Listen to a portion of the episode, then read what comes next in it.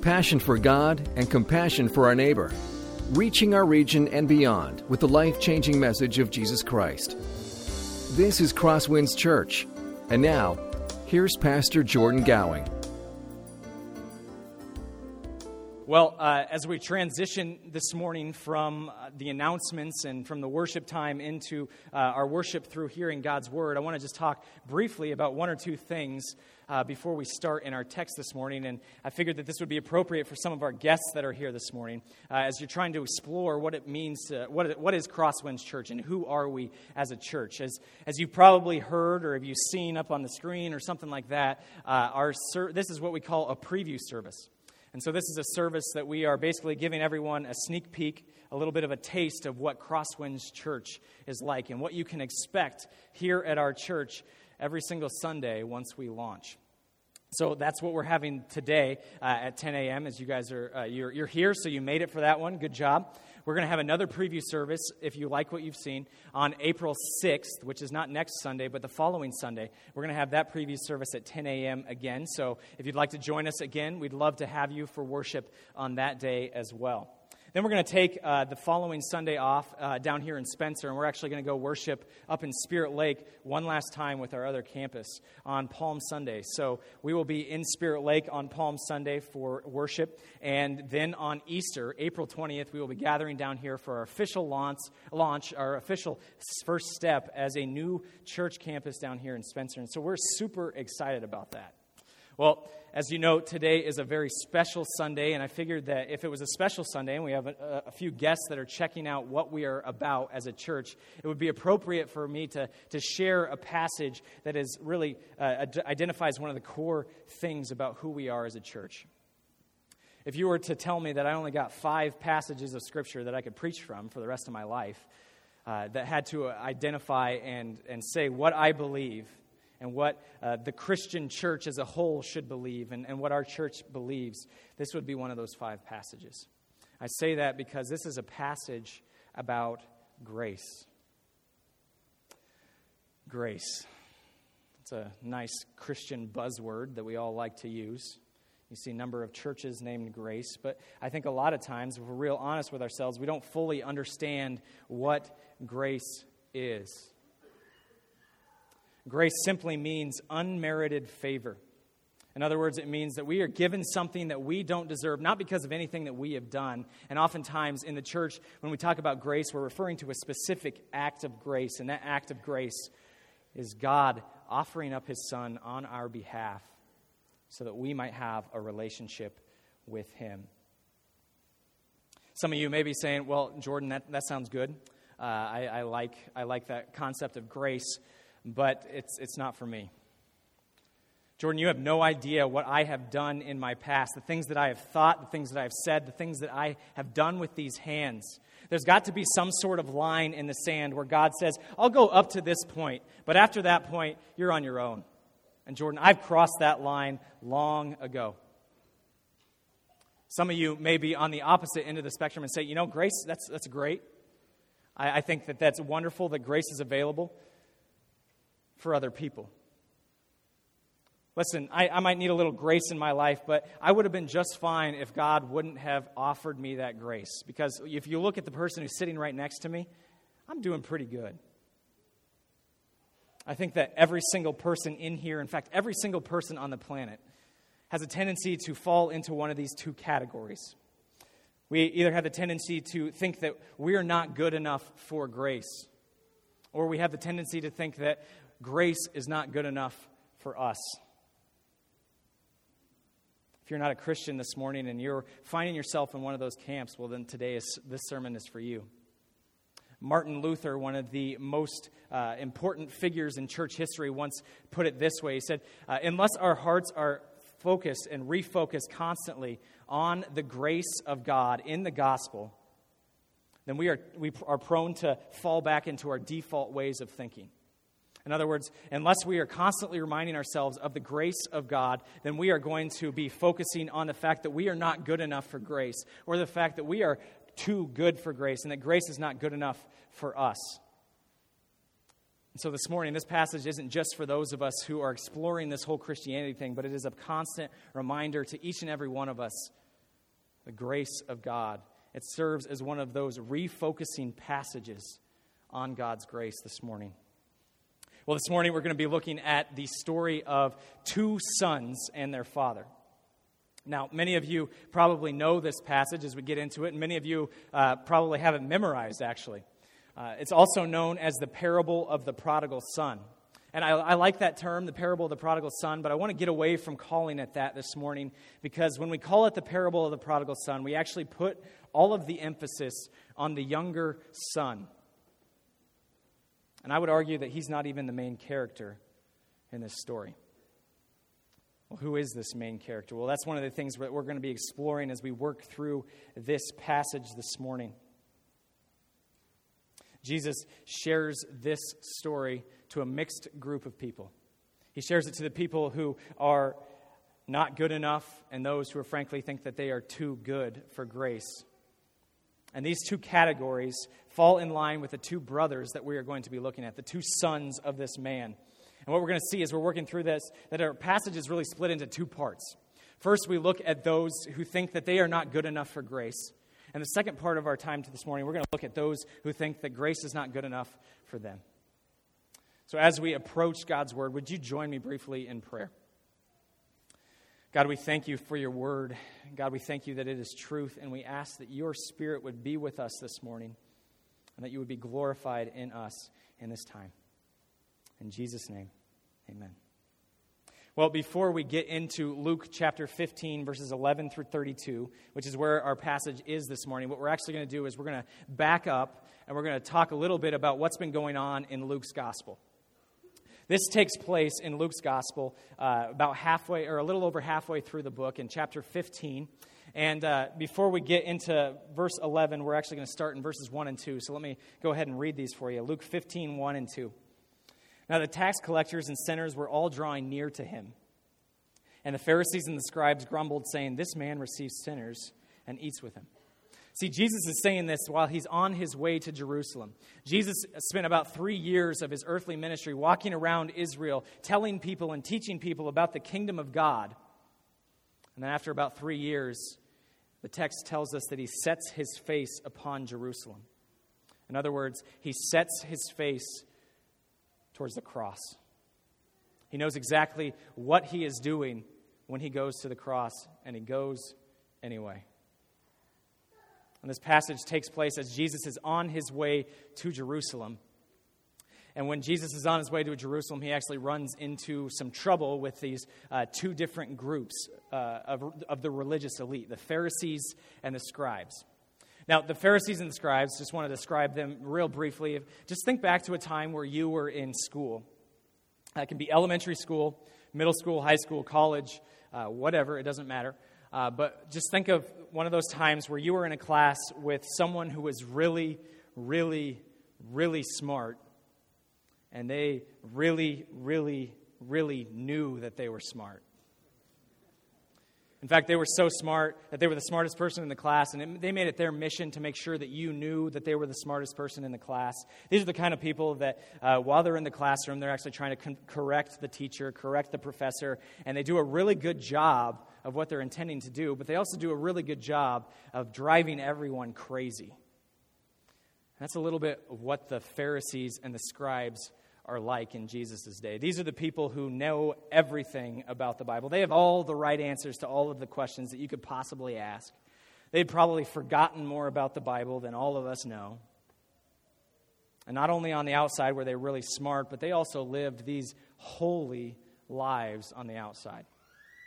They lived impeccable lives. You would never see them without their giant Bible with them. They never got mad when their bracket fell apart because they're an Iowa fan and they were foolish and picked Iowa to go way too far because they're too busy praying to follow, out, uh, follow up and watch basketball. These Pharisees on the outside looked like the model religious people of their day. And to them, they figured that Jesus was actually one of them. You see, Jesus also knew his Bible backwards and forwards. Jesus also was super spiritual and looked up to as a leader. And so they figured that Jesus would want to be their best friend. Jesus would want to hang out with them all the time, but what we see is that Jesus didn't. Jesus hung out with the people that they considered to be the scum of the earth, people that were tax collectors and sinners. And so when they saw Jesus hanging around with these uh, the, with his scum, they just said, "You know what, Jesus, you're really getting on our nerves. We can't stand you." And that's where Jesus shares this story in Luke chapter 15. Luke chapter 15 has three different parables in it. And the first two parables focus on lost things being found, and really our parable this morning does as well. But in these first two parables, uh, and they, they focus on our response when something that is lost is now found. In the first story, Jesus tells us about this man who had a, a sheep that got lost, and when he found it, he started rejoicing and going nuts because he had found his lost sheep. In the second story, Jesus tells us about this woman who lost a couple hundred bucks, and when she found it, she went nuts because she was rejoicing over finding something that was lost. In both of these first two stories, what Jesus is saying is look, look if people are going to go crazy and rejoice over a lost sheep being found, people are going to go crazy and rejoice over a lost coin being found, then why wouldn't you rejoice over someone who has lost their way being found again? That's what those two first parables are about. And our third parable talks about that a lot too. But our, our third parable also tells us that there are really two different ways that you can be lost. There are two different ways that you can be lost. You can be lost by running as far away as possible from God, rejecting God in both your heart and in your mind, and in your body and in your actions.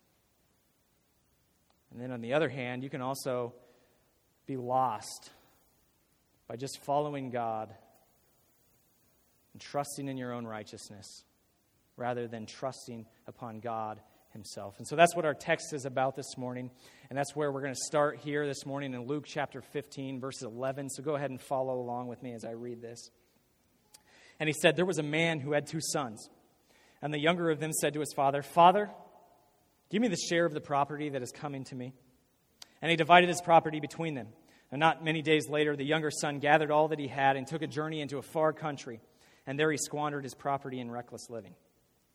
You know, a lot of times when we open God's Word, we have to bridge this cultural gap from thousands of years ago into today's context. Uh, but there are some passages that, you know, it makes a pretty easy transition. And one of those is, is right here when it talks about inheritance. Inheritance today is roughly the same as inheritance back then.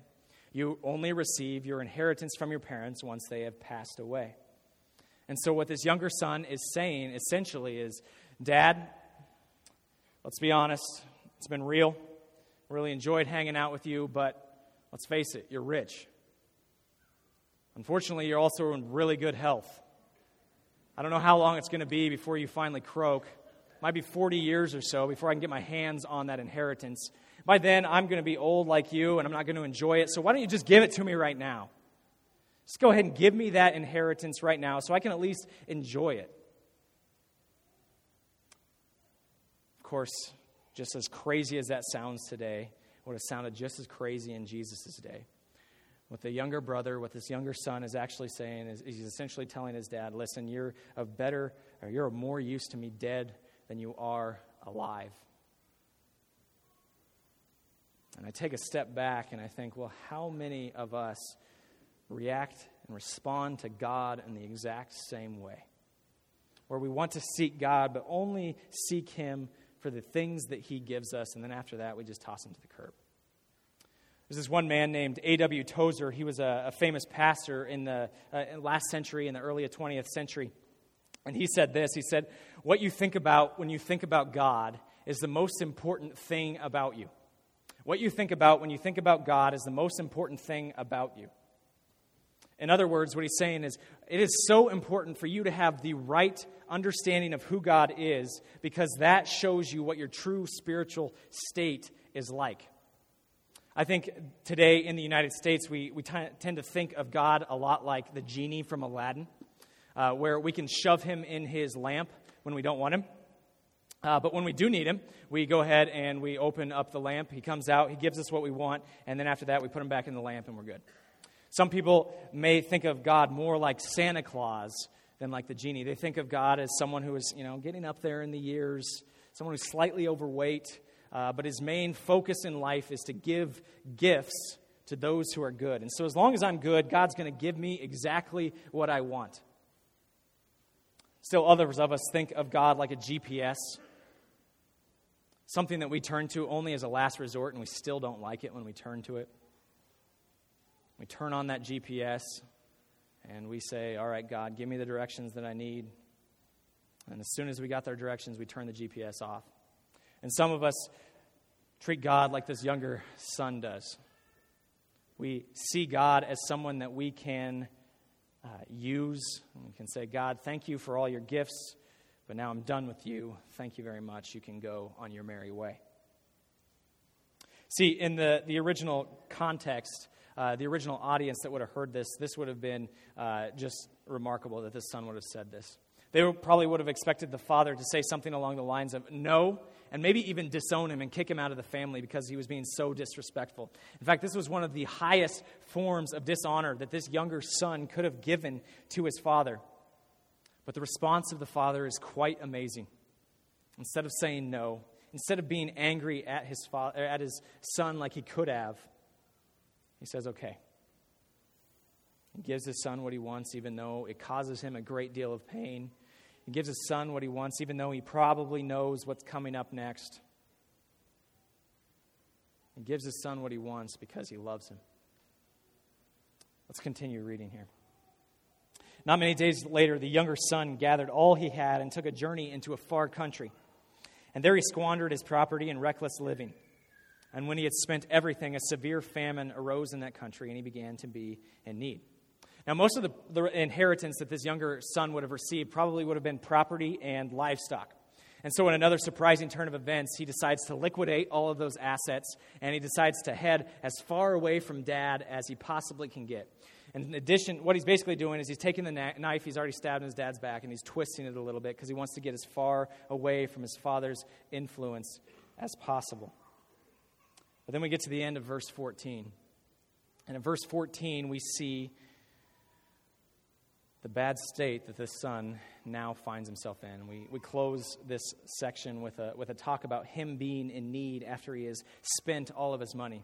I just imagine the original audience full of these Pharisees, and the smile starts to creep onto their face because they finally, I think, they think they're understanding what this sermon is, or this parable is about.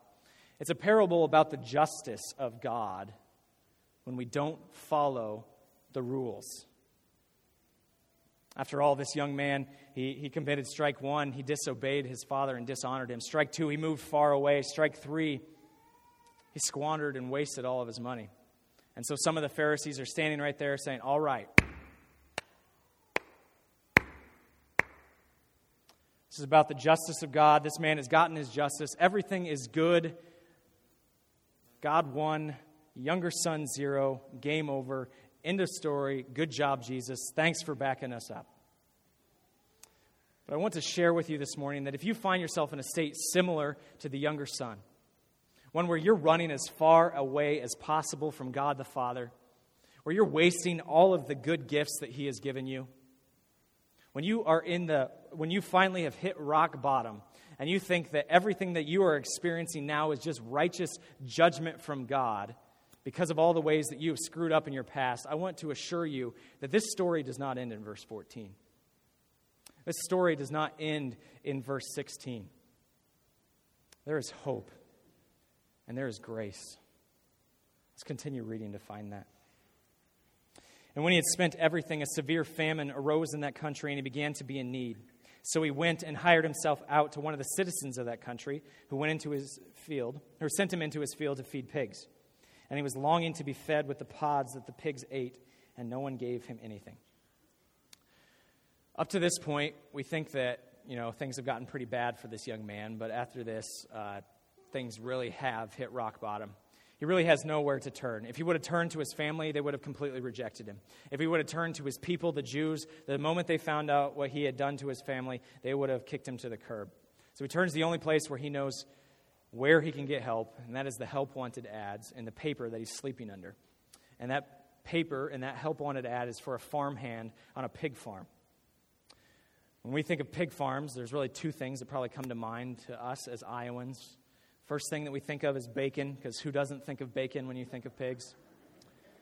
The second thing we probably think of is bacon, meaning the, the money that comes in to our economy because of that business. But for the people of Jesus' day, they would have thought something completely different because pigs were detestable.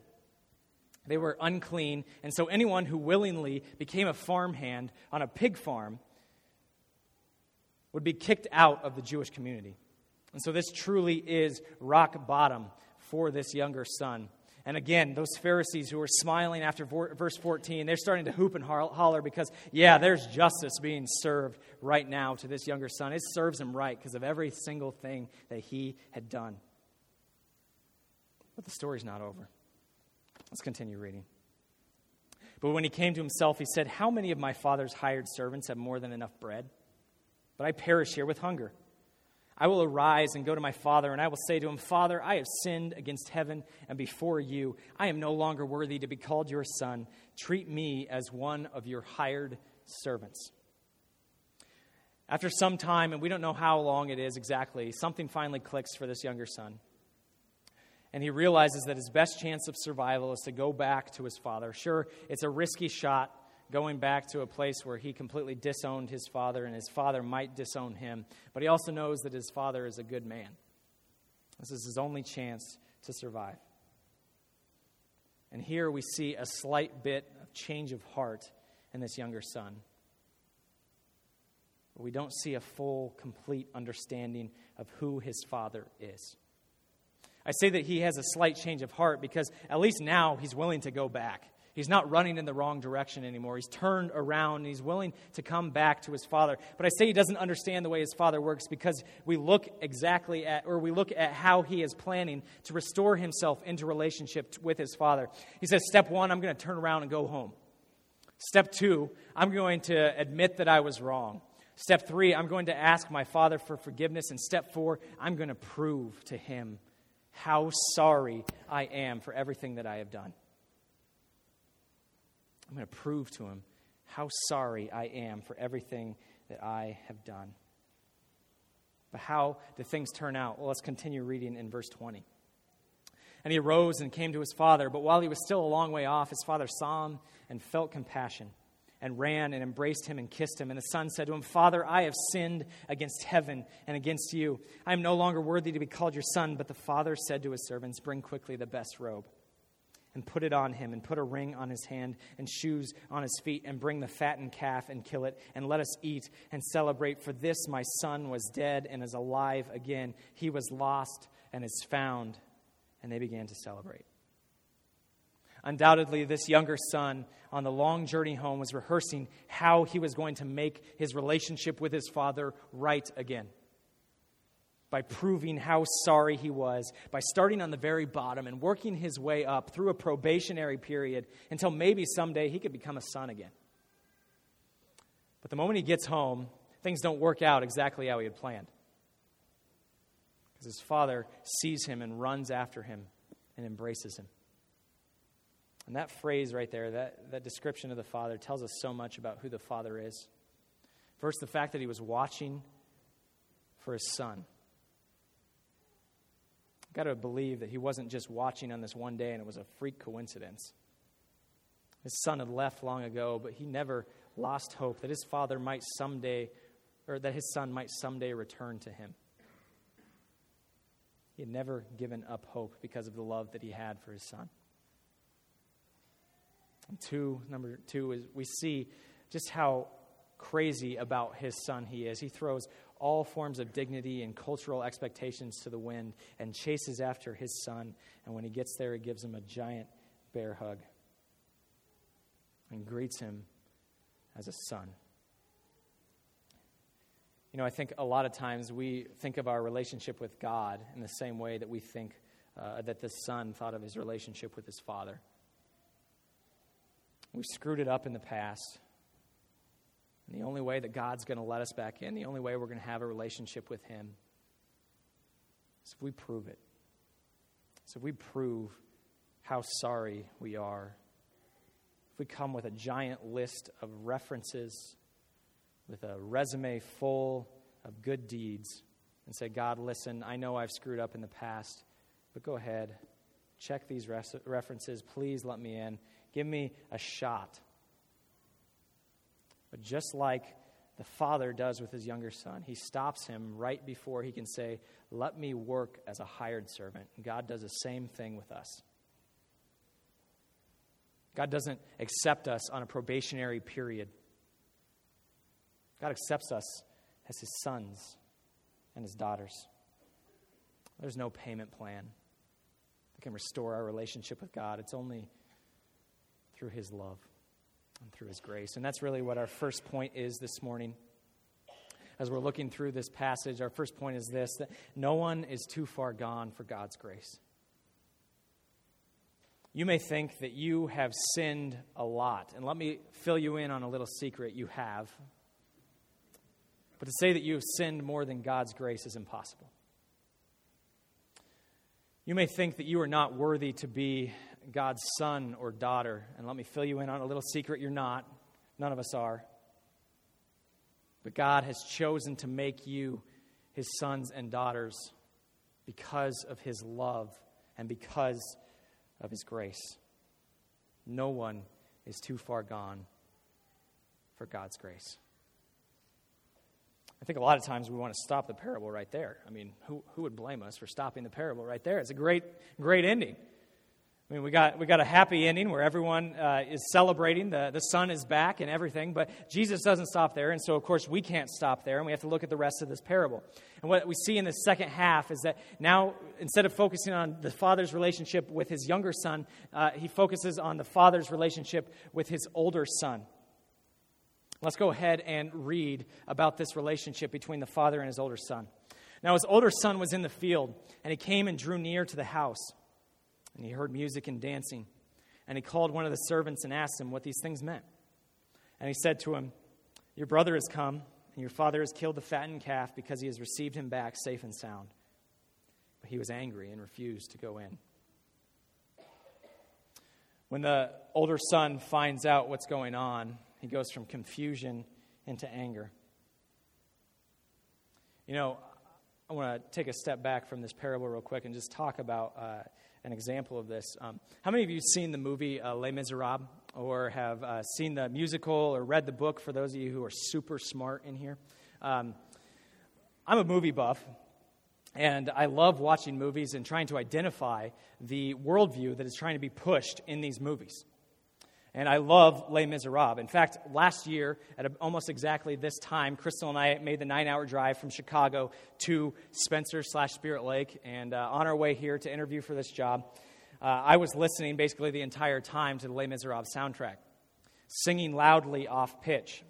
And if you have ever needed a reason, why, which you shouldn't, but if you've ever needed a reason why my wife is amazing, it's the fact that she only rolled her eyes like three or four times that entire nine hour trip. And so, just a, yeah, just a wonderful testament of her grace right there. But I love Les Miserables because I think Les Miserables is basically a uh, retelling of the story of these two sons. Now, let me explain. Les Miserables is about this uh, man named Jean Valjean. And Jean Valjean, when he's young, he steals a loaf of bread and he gets, uh, he's trying to feed his family and he gets sent to prison for several years for, because he's caught. And while he's in prison, he becomes this hard, bitter man. He's finally released from prison, and while he's released from prison, this one, uh, this one priest takes him in, decides to house him for a night, and feed him and, and clothe him and, and give him a warm place to sleep. But because Jean Valjean is just a bitter man at this point, in the middle of the night, he wakes up and he steals the silver that belongs to this priest and runs away. And as he's running, he gets caught by the authorities, and they drag him back to the priest because they suspect that he stole this silver from the priest, which he had.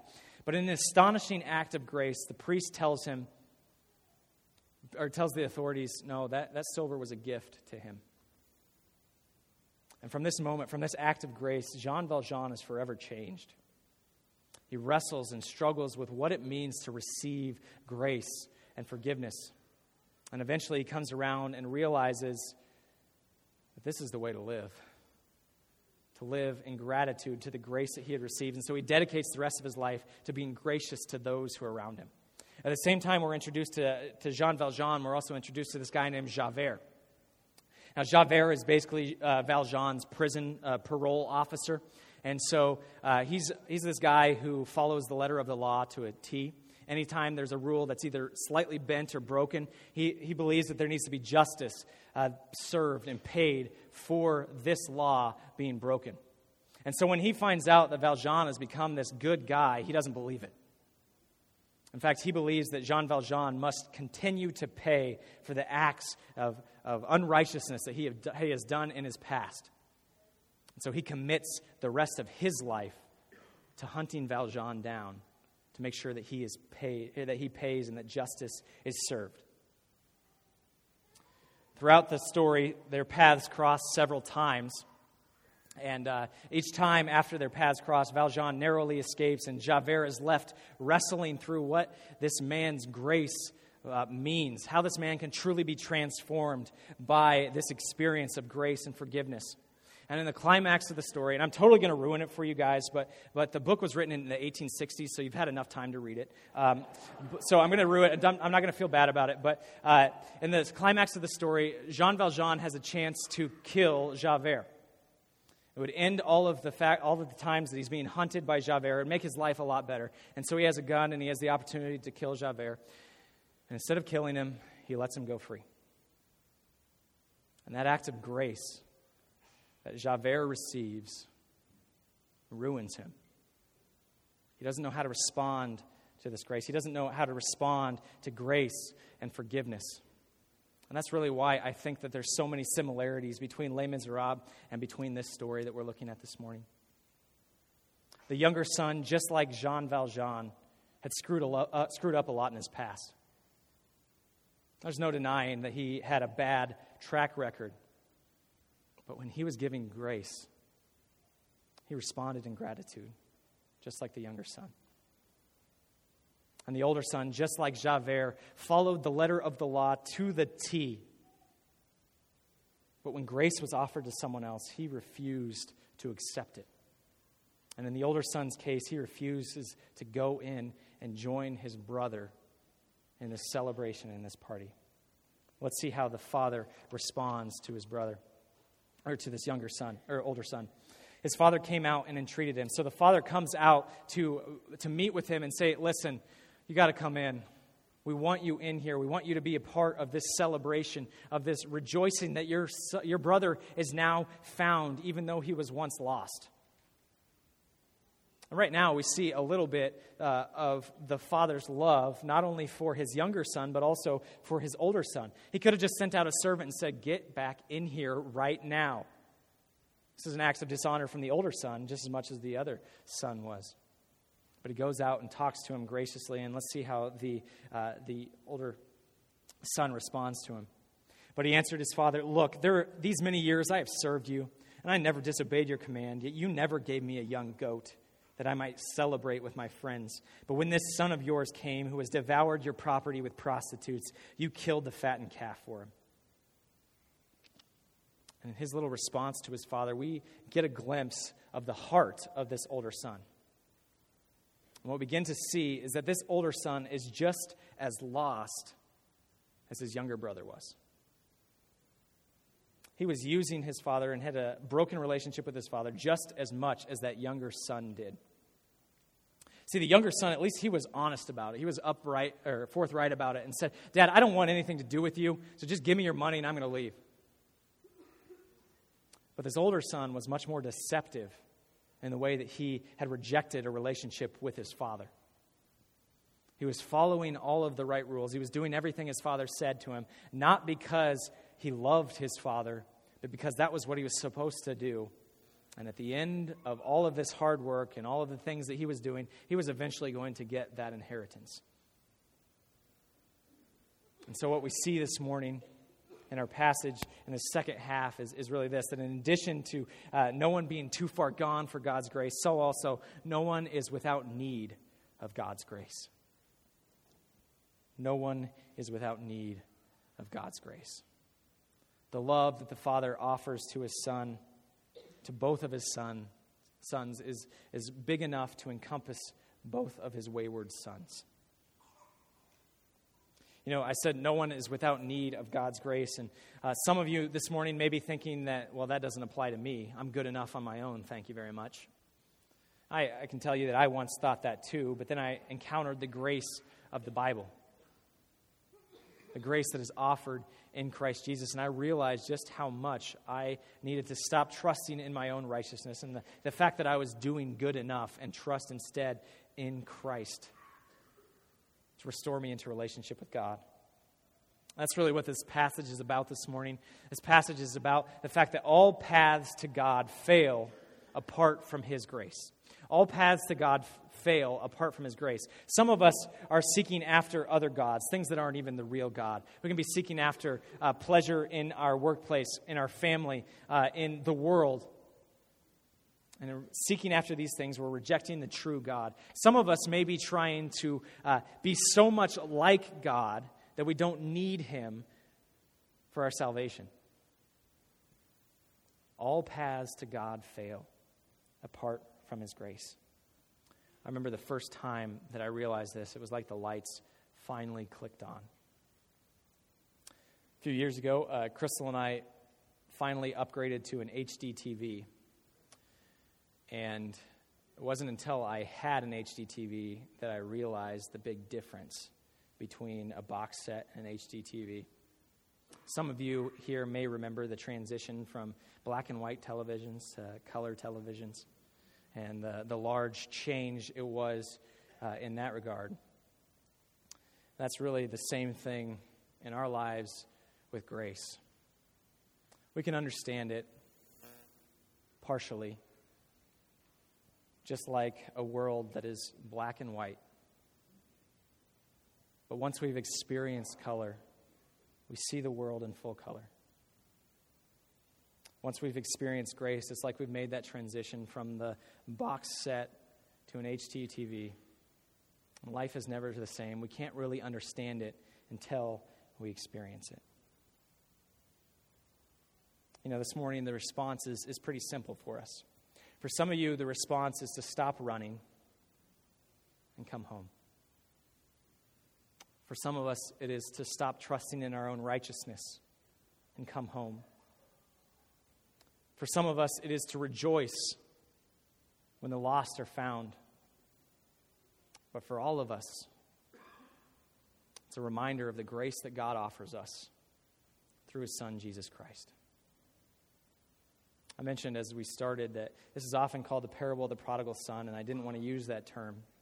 The reason I don't want to use that term is because uh, it refers and focuses all the attention on the younger son. I don't think he's the main character of this story. To understand who the main character of this story is, we have to understand what prodigal means. A prodigal, if you look it up in the dictionary, one definition gives it as wastefully extravagant. And that certainly describes the younger brother. He was wastefully extravagant in his spending. But I don't think he's the prodigal one in this story. He's not the one who's wastefully extravagant. The father is. See, the Father is wastefully extravagant in the love that he pours out on his sons that, have nothing, that want nothing to do with him. And it points to a prodigal God, a God who is wastefully extravagant in the grace that he gives us, as wastefully extravagant in the love that he gives us, in the opportunity to have a relationship with him, to be his sons and daughters. This is ultimately a story about God's love and grace that is given to us. Friends, no one is too far gone for God's grace. No one is without need of God's grace. Let's pray. God, we thank you for the grace that you offer us. And this morning, there's some here who are rejecting that grace. God, I pray that you would be at work in their hearts that they would come to know that grace. God, I, I, pray for forgiveness for those of us here who are trusting in our own righteousness rather than trusting in you. I pray that we would all trust in you and that as this passage serves as a reminder of the grace that you offer us, a reminder of the gospel, I pray that our hearts would be set and focused on Christ Jesus. I pray all these things in Jesus' name. Amen.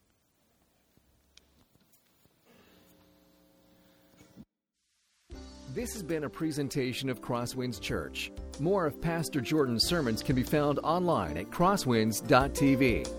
Thanks for being with us, and may God continue to enrich your life.